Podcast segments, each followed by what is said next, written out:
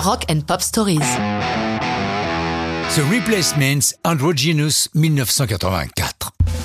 Les Replacements, c'est un groupe de Minneapolis comme Prince. C'est le seul point commun qu'ils aient avec lui.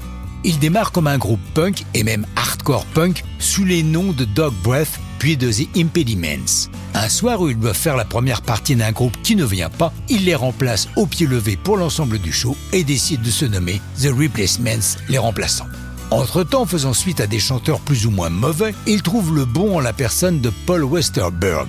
Celui-ci, hormis ses qualités vocales, est également guitariste et surtout bon songwriter, ce qui va changer leur carrière.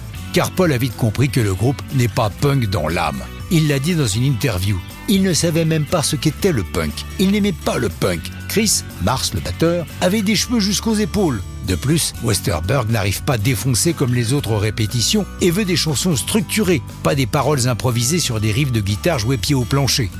Il signe un deal avec Twinton Records, signé est un bien grand mot, le groupe craignant les affairistes du showbiz, l'accord est verbal. Si leur premier album en 81, Sorry Ma, I Forgot to Take Out the Trash, est dominé par le punk. Dès le deuxième, Utnani, en 83, leur musique se discipline et leur audience s'élargit, dépassant désormais le cadre de leur ville d'origine. Ils ont l'occasion de faire la première partie des concerts de REM et ils demandent à Peter Buck, le guitariste de REM, d'être le producteur de leur prochain album. Buck leur donne quelques conseils, quelques orientations, mais leurs chansons ne sont pas prêtes et le guitariste n'a pas le temps d'attendre qu'elles le soient.